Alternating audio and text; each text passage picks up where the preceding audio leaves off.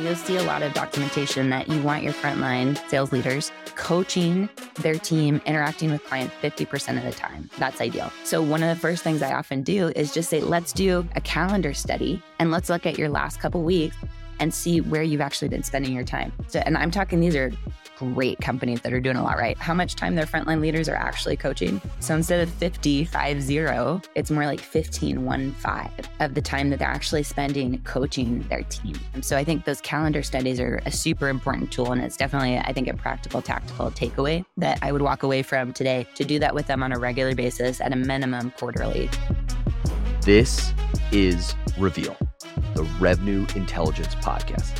Here to help go to market leaders do one thing stop guessing.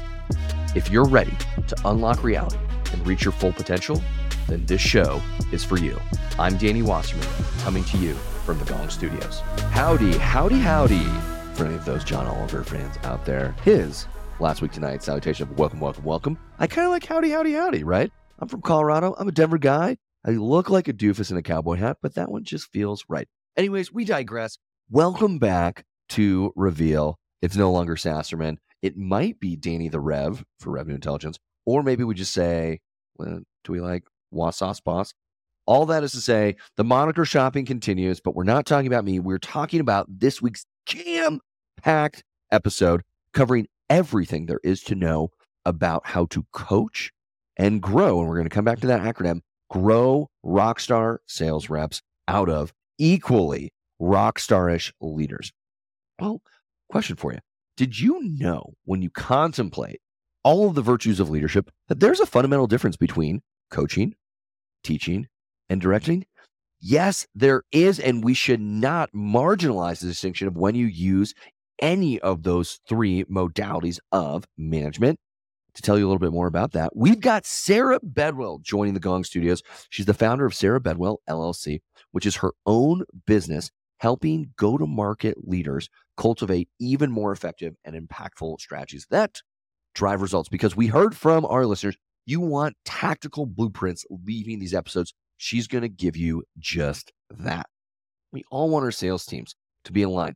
And really, coaching them to a T is Sarah bringing all of the most effective elements from her playbook that are being widely utilized across the go to market and technology spaces. I've got a personal relationship with Sarah that I'll tell you about at the end of the episode. She's made an incredibly impactful and formative impression on my life personally and professionally. And I'm excited because she's also going to hit you between the eyes with this idea. Would you say in your sales process something that is inherently not super sexy, sounds kind of trite? Well, are you, in running your sales process, a ready, fire, aim organization or a ready, aim, fire organization? A conundrum that is plaguing more organizations than we'd care to admit. So, with that said, I am thrilled to shut up, put a cork in it, and yield the floor to the sales leader queen herself, the savviest of strategists, Sarah Bedwell. Join us. DJ, spin that. I'm quivering in my boots, not because you're intimidated, but I'm quivering in my boots only because I want to do this opportunity justice. Sarah Bedwell, welcome. I hope that was sufficient, but welcome to Reveal. Thank you so much, Danny. I am thrilled to be here. What an introduction. I'm stoked to talk today about one of yeah. my favorite topics sales leaders, revenue leaders, people who I love very dearly. I work with every single day, have an incredibly hard, incredibly important job. So thank you for having me. It tees up the discussion so well, SB, as we'll affectionately refer to you on the episode, because you know, as we've all come into organizations, we've been onboarded. And I think inherently onboarding or even everboarding those ongoing sustained reinforcement and new trains have a focus specifically on ICs or individual contributors. And we're finding, as the old adage goes, people don't leave companies, they leave managers. And now, with all of the research you've done, the work you are cornering in this market, talk to us a little bit about what are the pitfalls, not advertently, not intentionally, but what are the pitfalls you see in these leading organizations? What are you finding in that role specific, leader specific, manager specific competency development that you're so gifted at? Yeah. So the cool part is that I'm actually seeing some really common issues across companies of all sizes. So whether you're big or small, there's a couple lever points that I think everybody should be pulling right now. And specifically, that is sales process. So, do you have a rigorous sales process with customer verified activity that was built the proper way. So just having one isn't enough. you got to have the right kind. It, are your frontline leaders making time to coach to it? How are they coaching to it? And I have yet to visit a company yet where they're actually 10 out of 10 on all three of those things. And it's one of the most important things that you can do to get a double digit increase in your win rate and in your revenue attainment. And right now, you know, a lot of companies are really thinking about churn is so important. And I think the thing with the frontline leaders is, you know, we've all been doing this for such a long time and you've seen it so often, you know, big initiative gets identified at the top, you know, a training gets rolled out, everybody is quote unquote trained. But if you take the time to go and then watch the conversations and that your frontline sales leaders are having with their teams to actually go and implement that, it's a bit of a chilling moment. And it's not their fault. It is not their fault. If you mm-hmm. pull up the, you know, calendar of a frontline sales manager today, you see a wall of meetings. I mean, these are some of the busiest people in the entire organization. So how can we put some things in place that really help them be as great as they want to be and they're striving every day. And it's really those three three things. And I'm super passionate about all three. So we can dive into whatever you like, Wasserman. Let's do all three of those. The first one, and forgive me because when you say you need to have a sales process, like, oh, duh, like, isn't that kind of a trite, kind of like no shit? But the term you used was a proper sales yeah. process. So for folks that are ICs that listen in our audience of 33,000 unique monthly listeners, thanks everybody for continuing to tune in. But if you're an IC or you're a manager or you're in operations, walk us through, well, what are the kind of like, oh man, like maybe our sales process needs or begs revisiting. What are those things we should be on the lookout for? Yeah, absolutely. And first of all, I just want to acknowledge a lot of people, like I was talking to an incredible enterprise leader you know, a couple days ago. And she's like, oh God, another sales operation, sales process. So I know that for most of us, I mean, I experienced it in the decade I was selling. It was just bullets on a page and it was a pain in the butt more than anything else. When mm-hmm. you get a real sales process, it is so empowering. I use it on with every single one of my clients. It's been uh, when I'm selling, it's transformative. And so here are the differences. Most of the time, what I see, and I'm talking about blue chip premier technology and healthcare companies that are doing a lot right. I go in and I see these things. So, first of all, our sales process was built from the inside out, meaning it wasn't built based on, it wasn't built based on how buyers buy. And then we aligned to that. It was built, you know, three years ago because we went and interviewed some of our top salespeople and we said, okay, what are you guys doing? So it's not actually based on the buyer's journey. That's the first thing. The second thing I see a lot of is that the exit criteria to move between each stages are not customer verifiable actions. And what I mean by that is as you leave each stage, the decision point on whether you can move that deal forward should be an action that is verifiable by you that the customer takes. Mm-hmm. And I can give you an example of that. And then the third is most of the time they're not actually coaching to it. So between those three things, yes, technically you have a sales process and I can absolutely assure you it's not not being used to drive the results that you're thinking. When we don't have actions that are checkpoints that are customer verifiable or the other criteria that you just outlined, what's at stake? Because to your point, we've got these blue chip companies that have something. It may be rickety, it may be janky, but yeah. they've got something. Really? What are they leaving on the table by having an inefficient or a less than optimal sales process today? So much, so much. And what's so cool about this, by the way, is that at least in the research I most recently read, only one in five companies are doing this. So if you're out there right now and you're looking for a competitive differentiator, mm. this is absolutely one. So I was talking to a client last week and she said, Sarah, one of the biggest things that's on our mind right now is churn, right? With market conditions being the way that they are, you know, our, it used to be that if we could just work with kind of like the, you know, mid-level decision maker and keep them happy, they would renew. And now all of a sudden there's all these people in the deal, you know, they're laying people off and and the numbers are going down. And so I said, okay, well, talk to me like what process have you put in place for your teams to mitigate this for, yeah. you know, a continuous process of communicating value realized and joint account planning? well, we don't really have that, but you know, our people are like, are super smart, right?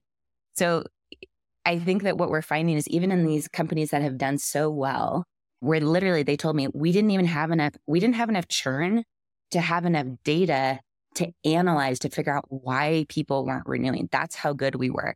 The picture has totally changed. And so I think what people are seeing is they're seeing a ton of churn because they're not engaged at the right level and communicating value the right way.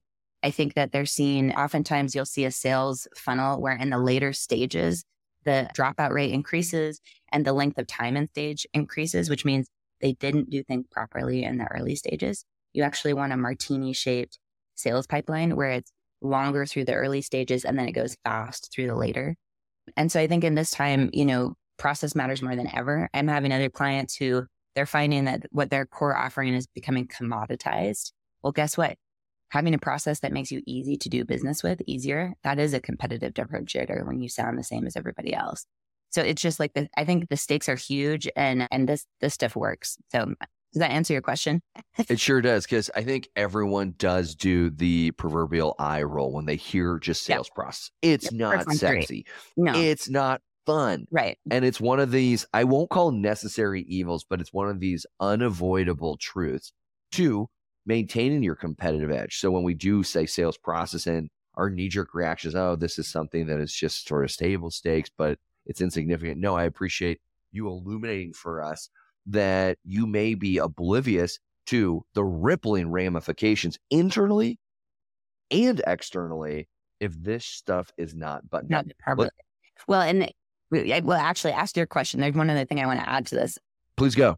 Okay, so one one of the things that like when someone first told this to me, so uh, some of my partners are really senior people in private equity, right? So I'm not saying this because it's my opinion. I'm saying it because people I work with, they literally do this 50 or 60 times a year to yeah. turn companies around and it works. So I remember saying, okay, I get it in theory, but can you like give me an example? Like, so I can really get this.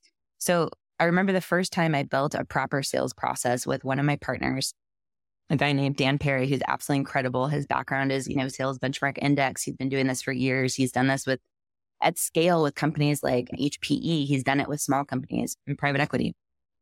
And he's, and so we sat down and he's like, Hey, client team, this is how we're going to build this. The first thing that we're going to do is we're going to identify your ideal customer profile. So one of the things that I see when, if you're going to go leave this and say, Hey, let's refresh our sales process. Awesome. There are go to market prerequisites to doing that properly that don't have anything to do with hitting your frontline leader yet. And the first one of those is identifying who are our most profitable customers and how do they buy? So he actually went through an exercise with them of refreshing their ICP and just understanding the core four or five things that determine if a customer is going to be super valuable for us and have a high close rate or not. Oftentimes companies haven't done that for a little while. So just make sure that that is current and up to date. And then the second thing he said is, okay, we're going to identify all the personas on that buying decision team. And, you know, we, we hear the number on average, there's 10.4 now, you know, decision makers involved. Well, most of our salespeople, especially, you know, if we're not talking enterprise, you know, they're engaged with what, two, three, maybe four. Yeah. With enterprise, sometimes it can balloon up to 60. So he said, mm, it doesn't mean that we're going to make salespeople talk to every single one every single time, but let's actually list out every single person down to the gatekeepers. And then we're going to take those one at a time and we're going to ask, what is that person thinking and feeling and doing at each step of that decision process? And what you find is as you start to really think about the actual human beings, the real people that we interact with, there are stark differences in what they care about at each stage of the process. And your sellers need to be armed to address all of that. So, simple example working with a healthcare company maybe two weeks ago, and they said, well, you know, we have a program that people refer clients to us to get into our health program. We have therapists that do it. We also have caseworkers at hospitals. Well, it turns out as we did this exercise, what do therapists care about? This is my patient who I know and I love. Is this program one that is has good outcomes? Like, is it going to work? Is it a nice environment? Are they going to refer my patient back to me or am I just going to lose them to the abyss of this company? Those are the things the therapist is worried about. You know what the caseworker is worried about? How fast can they get in? Do they take the insurance our hospital works with? Will they work with our hospital insurance systems? It is completely different. Mm-hmm. And so as you start, so the, this process is essentially, you know, the go to market prerequisites like identifying ICP and personas. But then it's creating this buyer's journey. The people we sell to, what are they thinking and feeling and doing along the way? And it's only once you actually have that map, then you create your three sales processes, you know, lead generation, opportunity management, value realization. Now, what I've found when you do it that way and you apply it correctly with the making time for coaching and the actual coaching, it is, it makes it so clear what your strategy should be in deals. I mean, it's just revelatory. And I use it with all my own clients and and it's transformed my business. So I'm hugely passionate. But I hope that helps paint a, a little bit of a picture of what's different than, you know, going and interviewing three of your salespeople and say, What did you do? Okay, let's tell everybody to do that again every single time. Well, yeah. it is a really nice transition into because we talked about, okay, you just need to have a sales process. You talked about your three things yep. when you kicked off this episode. I want to make sure we get to the second and the third things so people know exactly what is or isn't missing. But then, if we could, let's save time because you've alluded to this importance of sequencing. So, why don't we hit off the second and the third and then we'll pivot? Okay, perfect. So, I mean, the nice thing, making time for coaching isn't too long of a topic. It's so funny. So, you know, you'll see a lot of documentation that you want your frontline sales leaders coaching their team interacting with clients 50% of the time or you know that's ideal. So one of the first things i often do is just say let's do a calendar study and let's look at your last couple weeks and see where where you've actually been spending your time. You want to take any guesses on how much time most and i'm talking these are great companies that are doing a lot right? How, how much time their frontline leaders are actually coaching? I think i'm like nervous to concede that it's probably in maybe like the low double digits, like somewhere around 15, 20%. You nailed it. So instead of 50, 5 0, it's more like 15, 1 5 of the time that they're actually spending coaching hmm. their team. And I think that's a big shock to a lot of frontline leaders. They don't realize. So I think those calendar studies are, are, a super important tool. And it's definitely, I think, a practical, tactical takeaway that I would walk away from today to do that with them on a regular basis at a minimum quarterly. And there's a couple of reasons why they're not making time for coaching. And so let's talk about what coaching actually is. This is number three, because this is like super important. I think one of the roots that I see all the time, and I'm talking at people of, of all levels, second, third, et cetera, line sales leaders, is that they don't understand what coaching actually is. So there's a difference between coaching, teaching, and directing a lot of people think coaching is telling. So one of the things I'll hear is I coach all the time. You know, I listen to their call or I go on a ride along with them to meet the client. And then I tell them what I think they needed to do differently. We, you know, we have a little debrief afterward. Well, let me ask you, last time you sat in a training for an hour where someone just talked at you, how much of that do you remember right now?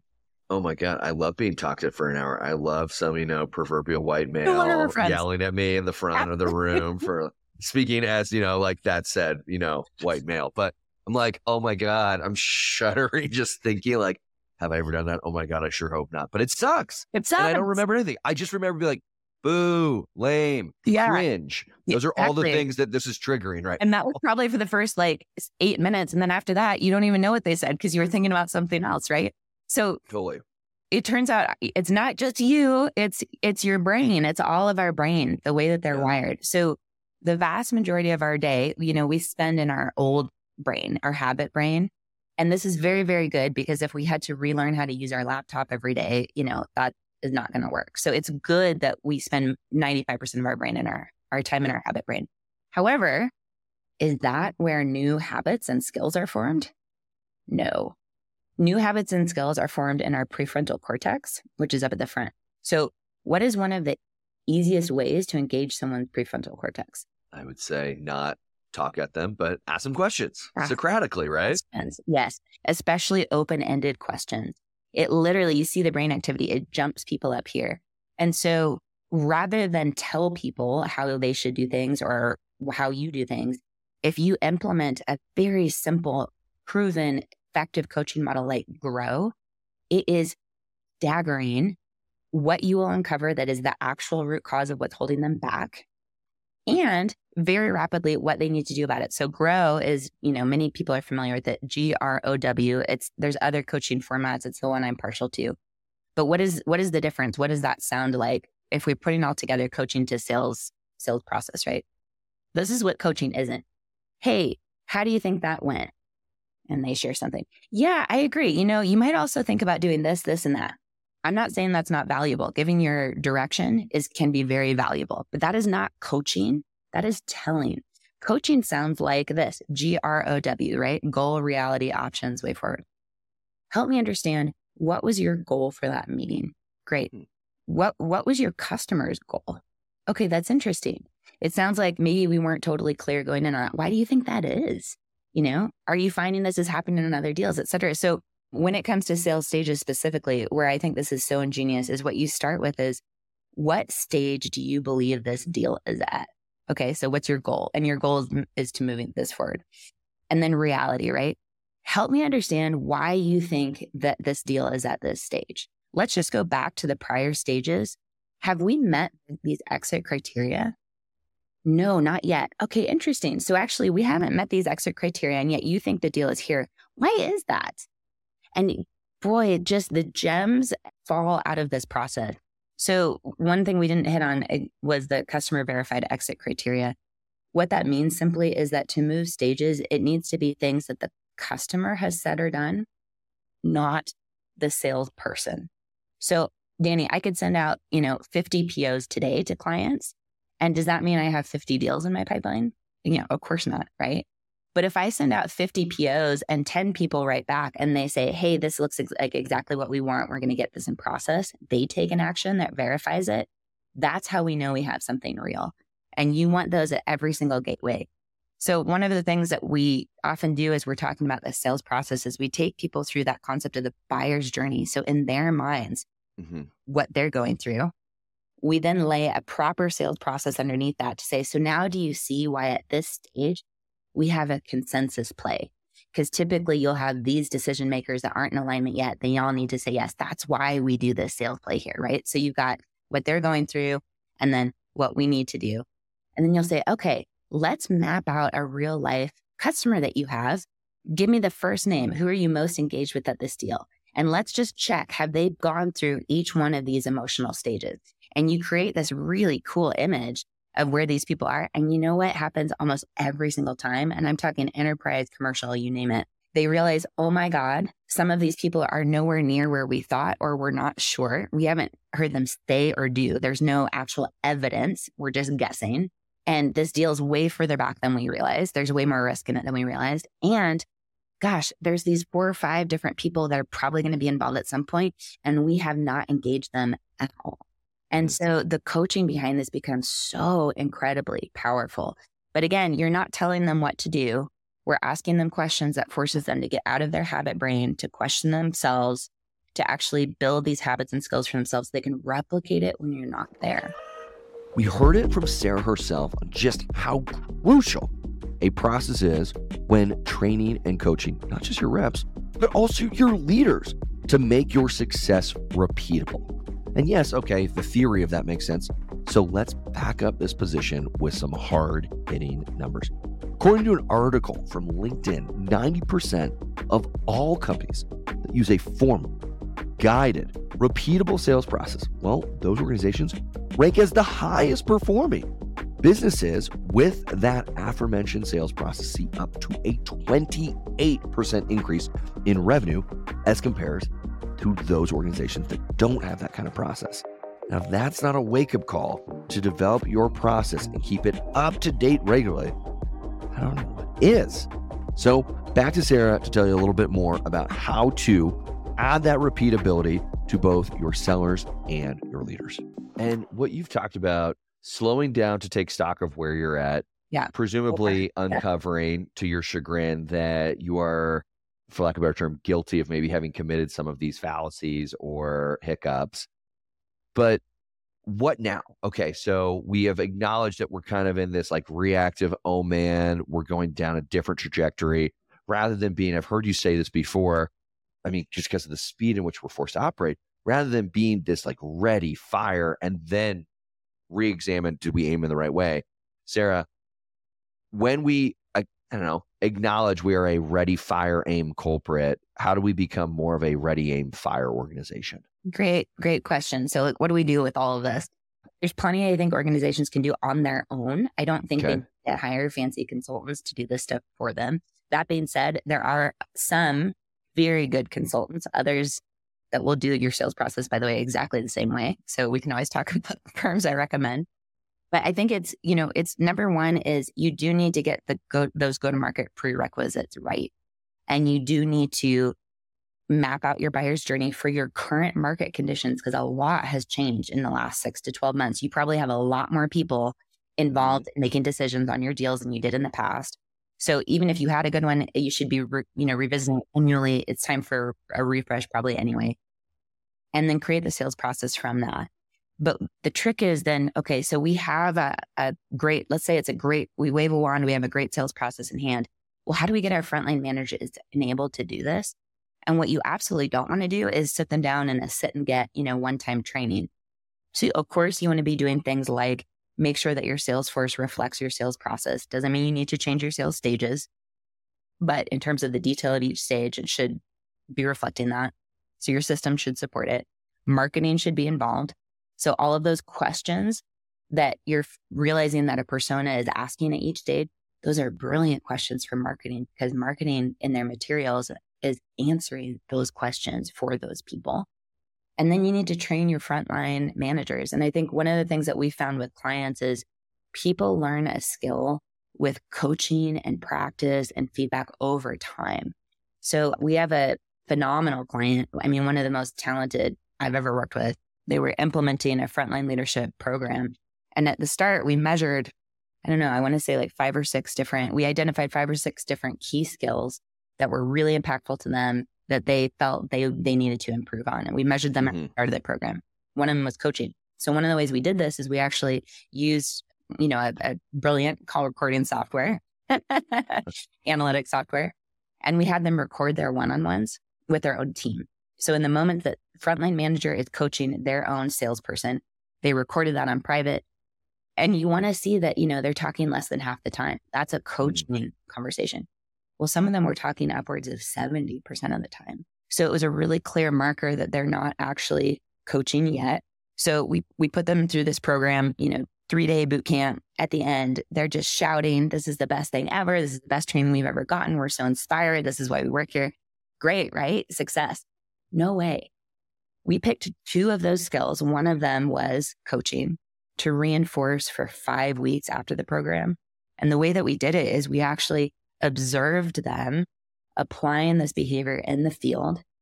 We coach them, you know, what was your goal? How did that actually go? Where do you feel like you got stuck? Okay, what could you do better next time to get closer to your goal? Okay, way forward, what will you do? We did that week over week. We even had them do things like print out their transcripts and highlight, hey, highlight in yellow when you asked an open question and highlight in pink when you just talked at someone and highlight in blue the thing that you said that mattered most that really opened that person up. You know, and so over the course of the five weeks with this constant coaching and reinforcement on this specific skill, we saw their talk time, talk percentage time drop to below 50%, which is awesome. We saw their transcripts go from a wall of pink of them talking at people to, you know, lots of yellow, lots of blue, open questions, things that really got to the heart of what was holding their team back. And we heard their team say things like, you know, I feel like for the first time, my manager's sitting on the same side of the table as me. You know, I feel so empowered because now we realize that I'm actually able to lead my own negotiations at this stage. I didn't even realize I had the confidence to do that. I mean, it's mm-hmm. just, it was so cool. And so we measured those same five or six skills at the end. Guess which are the ones then people made meaningful progress on? You know, the two we reinforced. Yeah. Coming out of that sit and get, and by that I just mean like a one time training event, they felt enthusiastic about all of them. But where they made dem- demonstrable progress was what we reinforced week over week with one on one observation and coaching. But the thing that is so cool about that is now those frontline managers, they're going out and creating whole teams of people that know how to do that. And that's why this is such an important lever point. So I think that's the takeaway is, you know, get the go to market right, get your sales process right with customer verifiable exit criteria that's rigorous, that was built from the outside in, from the buyer's journey in, make time for coaching, get out of this 15%, get to 50%. We could always talk about that in another podcast, Danny. That's fun. And then it is teach them how to coach properly by coaching them properly over time. And for the folks that have enrolled in this program that you so successfully ran, we have leaders of all different shapes and sizes. We have leaders who were wildly successful ICs who have been promoted because that is the next rung in the ladder for their career progression. We have some leaders who have been in leadership people management roles for decades. And I'm wondering, do you see similar resonance across that audience, given how diverse it is? Or is this really more like a, oh, okay, as you're continuing to sort of bumble your way through finding your rhythm as a new leader, this is for you. But if you've been doing this for a decade, you're fine. Talk to us about that. It's such a good question. I would say it's been almost universal in my experience. Big mm-hmm. companies, small companies, you definitely have people who in oftentimes in more senior roles, or maybe they came from a great training company like LinkedIn, where they've been taught about coaching before. But I remember, you know, we ran this program with one of those people and he said to us, Danny, I don't even, I, you might have even been there, but he said, I feel like because it's gotten so much harder in the last six, 12 months that I've dove, I've taken over so much from my team. I got scared. I dove in. I got my hands in their deals. And I feel like I've been thrown in a river. And this was a, you guys literally walked alongside the river and you took my hand and you pulled me out and you reminded me what I need to be doing as a leader of coaching to develop my team. And I just thought that was fascinating. I mean, the other thing I see is I see really senior, really talented leaders who have never fully understood what a proper sales process is. And I don't totally, I, will be honest, I don't totally understand why that is. I don't totally understand why there's this community of people that are oftentimes associated with private equity that have done this a million times. And then there's all the rest of us that haven't. But that's why I just want to spread the good message because this is the thing I am seeing that when you do this right, it is vast difference in your results time and time again. It is just one of the number one things that I think we can all be doing right now. I'll go back to a point that I raised earlier, which is we are, as human beings, we all appreciate that sensation of being served. Like at our fundamental human nature level, why do we pay more to go to restaurants or drink a beer at a bar? There is something primal in our essence that to be served is this incredibly, we'll call it maybe therapeutic, we'll call it incredibly pleasing. There's some inherent unavoidable satisfaction. And from an enablement perspective, oftentimes our default wiring is to enable the sellers, enable the ICs. Doesn't turn off or dismiss that our leaders still crave that sense of being served. Yeah. So as we continue to experience heightened commoditization, intensifying competition, anything that interferes with the probabilities of us in this go to market team being successful, overlooking the understandable and very legitimate cravings, desires, needs of our leaders should not be marginalized. It cannot be overstated how important it is to maintain some focus that is split and distributed, maybe not perfectly 50 50 evenly between the ICs that are doing this noble work and our leaders. Like we went into leadership because it is a more noble, selfless calling. Sure, and God, like to slow down, whether it's to slow down to assess, are we a ready fire aim? Are we a ready aim fire to slow down and assess, am I actually coaching people with open ended questions? But the decelerated sort of call to action that I'm hearing from you, Sarah, that is all in service of yielding larger returns down the road should not be something that we thumb our nose at, we scoff at, or we simply neglect. Oh, and I I couldn't say it better, Danny, because like these are real frontline leaders and and second and third these are real people who are working as hard as they can yeah. We need to give them things that help them that act that are real and that work. And that's why using this reality based approach which again is still a competitive differentiator is such a big deal. One of the things i like to do especially as we're you know kicking off a program and we're getting to know the leadership team is ask them when you got promoted to your current role that might be vp director manager yeah. et cetera did anybody then go and watch you? Like, did they help you set up your calendar, like your operating cadence of meetings? Did they go then and attend, you know, some of your one-on-ones, some of your coaching sessions, you know, et cetera? And to this day, you know, a class of 50, maybe one or two people raises their hand, right? So it's so funny because we would never hire sellers and then just leave them. Well, some sometimes leave them to their own devices, rarely, but we do it with our leaders. And they are oftentimes asking, Am I doing this right? What are other people doing? What am I missing? And this is such an injection of confidence and empowerment and excitement. I mean, the faces that we see and the things that we people hear people say, this is why I got into leadership, because you're leaving them with um, structure that liberates. You're leaving them with a distilled framework that isn't a rigid, you have to do it in this sequence. Of course not. That's not the way deals work. But you're giving them a framework that is based in reality that works, that they can coach to, that drives results. And it's incredible. I mean, I guess last thing on that, I'd leave you with a story. When I was at Tableau, I was working for the amazing Kelly Wright, who's absolutely phenomenal. She was EVP leading our sales team. And at that time, Power BI was starting to come online, right? Oh my God. So Power BI, it's free. They're offering it to their entire customer base. And, you know, I'm going to charge $2,000 at that time for a license of Tableau that on the very, very surface looks similar enough that it was confusing prospects, right? And so what we found is all of a sudden our win rate started going down. It was the first time that it happened. I mean, Tableau had reigned supreme for quite a while. So our team hadn't built up that skill set on how to deal with increasing competition with the impression of commoditization. It wasn't, but the impression. And they just, they didn't know what to do. So what did Kelly do? She had some of the smartest people in her company stand up and for an hour every, I think it was 30 minutes actually, every single all hands. So once a month, they would talk about why we're different, why we're better, what features to talk about, what to say, etc. So did this make an impact on our win rate? No, it just kept on going down. So she turned to the enablement team and she said, get, you know, can you help out with this? What's going on? Yeah. The first thing that we did is we actually worked with the frontline leaders and listened to the calls of the sales team. And what we found were two things. Number one, they weren't asking about the competition because they weren't uh-huh. used to having to. And when somebody said Power BI, it was literally like, like, I mean, they had no response. They just, it was word vomit. And so we, again, we worked hand in hand with the frontline leaders and said, how do you, what do you need to be able to coach to this? So first we created a formula called complement plant explain. That was a really great response after the question was asked. And then we worked with the frontline leaders to say, Hey, how do you want to measure this? How do you coach to it? So what we ended up doing is we put a four week program in place where week one, we said, hey, we're going to focus on two things asking every time. And the way that we're going to measure that is by actually ha- looking at who the competitor is in Salesforce.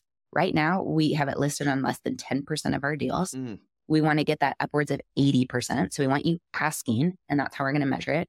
And two is when you, when they say whoever the competitor is, we want you to have a really tight, you know, sub 90 second response that is very respectful of the client that follows this formula complement plan to explain. So week one, we're going to have, you know, the experts come in and teach this to you. And then your manager is going to listen to you and coach you on this this week. Week two, your manager is going to stand up and teach this. Cause let me tell you, if there's one way to get someone to learn something, have them teach it. week three, you're going to come back to class and teach it. Your manager's going to be coaching the whole way. And then week four, we're going to actually have your manager listen to you on real life calls and certify that you can do this. Want to know what happened at the end of the four weeks? Win rates went up 9%. Wow. And they persisted for years after that mm-hmm. because they were doing that. And so I just think that this power of leveraging your frontline leaders properly with, you know, proper structure liberates making time for coaching than coaching. You, although that takes more time than just telling people what to do, that will lead to actual business results. Amazing. Well, Sarah, we have certainly taken no shortage of what I imagine is just a sliver of the pearls of wisdom that you can offer to ICs, to leaders across all different functions of go to market. I'll wrap momentarily, but just so people are aware, how can they get a hold of you if, again, beyond the tactical blueprints that you've outlined, what is the best way for people to continue to pick your brain? Yeah, thank you so much. So I'd say LinkedIn is a great way to get a hold of me. That's the best way. So Sarah Bedwell, my email is sarah.bedwell.llc at gmail.com. But LinkedIn is the best way to get a hold of me. And I'm happy to just talk about these things too. As you can tell, it's something I'm super passionate about. What I have found is many companies have the resources internally to do these things themselves. They don't need help.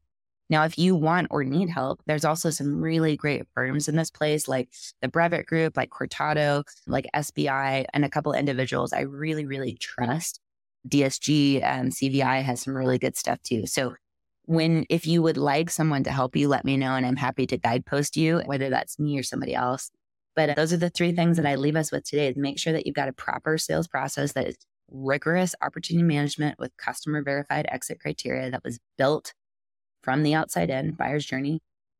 Two, make sure those frontline leaders are making time for coaching. And three, make sure that they're coaching properly and you'll be on a great trajectory. Well, you've got Sarah's three pillars to re correcting, course correcting, changing the course of what your company could be able to achieve. We couldn't leave you, Sarah, without the final question that we ask every single one of our guests, which is this Sarah, if you could describe sales in just one word, mm. what would it be? Mm, so good. I would say problem solver. I think that's what when when sales is done properly, that's what we're doing is we're helping real people solve real problems, make their lives better. Amazing. Well, I did say at the start of the episode that I owed you a personal tribute, which is this. I don't think it's an accident, Sarah, and the success you've achieved that it is in I don't know, somewhere or another shaped by the family that you grew up with, being a, you know, daughter of a family of educators. And for folks who haven't had the chance yet to meet Sarah, she has that unique, uncanny ability to make, whether it's you or the group of people that she's talking with, make them feel like they're the only person in that discussion. And that is an incredible superpower. And beyond simply connecting on such a deep and profound level, your selfless commitment to sharing what you've learned with others was a model that paved the way for my own career. That oftentimes I think now, being an enablement for going on six, seven years, it's not, again, cliche to have me think about what would Sarah do in this moment because you have so universally, unanimously garnered the support, not just the support, but the love and admiration from the folks that you worked for, the folks that you worked with, the folks that worked for you. And I do hope that everyone takes Sarah up on her generous offer. Find her on LinkedIn, find her on the internet, have a chance to intersect with her trajectory, personally or professionally, because she is a rare individual that everyone in their life deserves to have a chance to meet. So, Sarah, again, from like the deepest part of my heart, thank you for indelibly shaping my own brain and my own professional career. I love you, Danny. And watching your career has been incredible. And I know that we're going to continue working together and do more awesome stuff and keep serving. But thank you. That means a lot to me. Well, I love you too. And before we break the internet with all of this love, all of this gush, let's get back to our listeners out there. Go get your shit tight on your sales process. You heard it from Sarah Bedwell. Reach. All right. Thanks, Sarah. Thank you, Danny. Thanks so much for listening to this episode of Reveal. If you want more resources on how revenue intelligence can help you create high performance sales teams, then head on over to gong.io. And like we heard, give us that five star review on Apple Podcasts, Spotify, or wherever you may listen.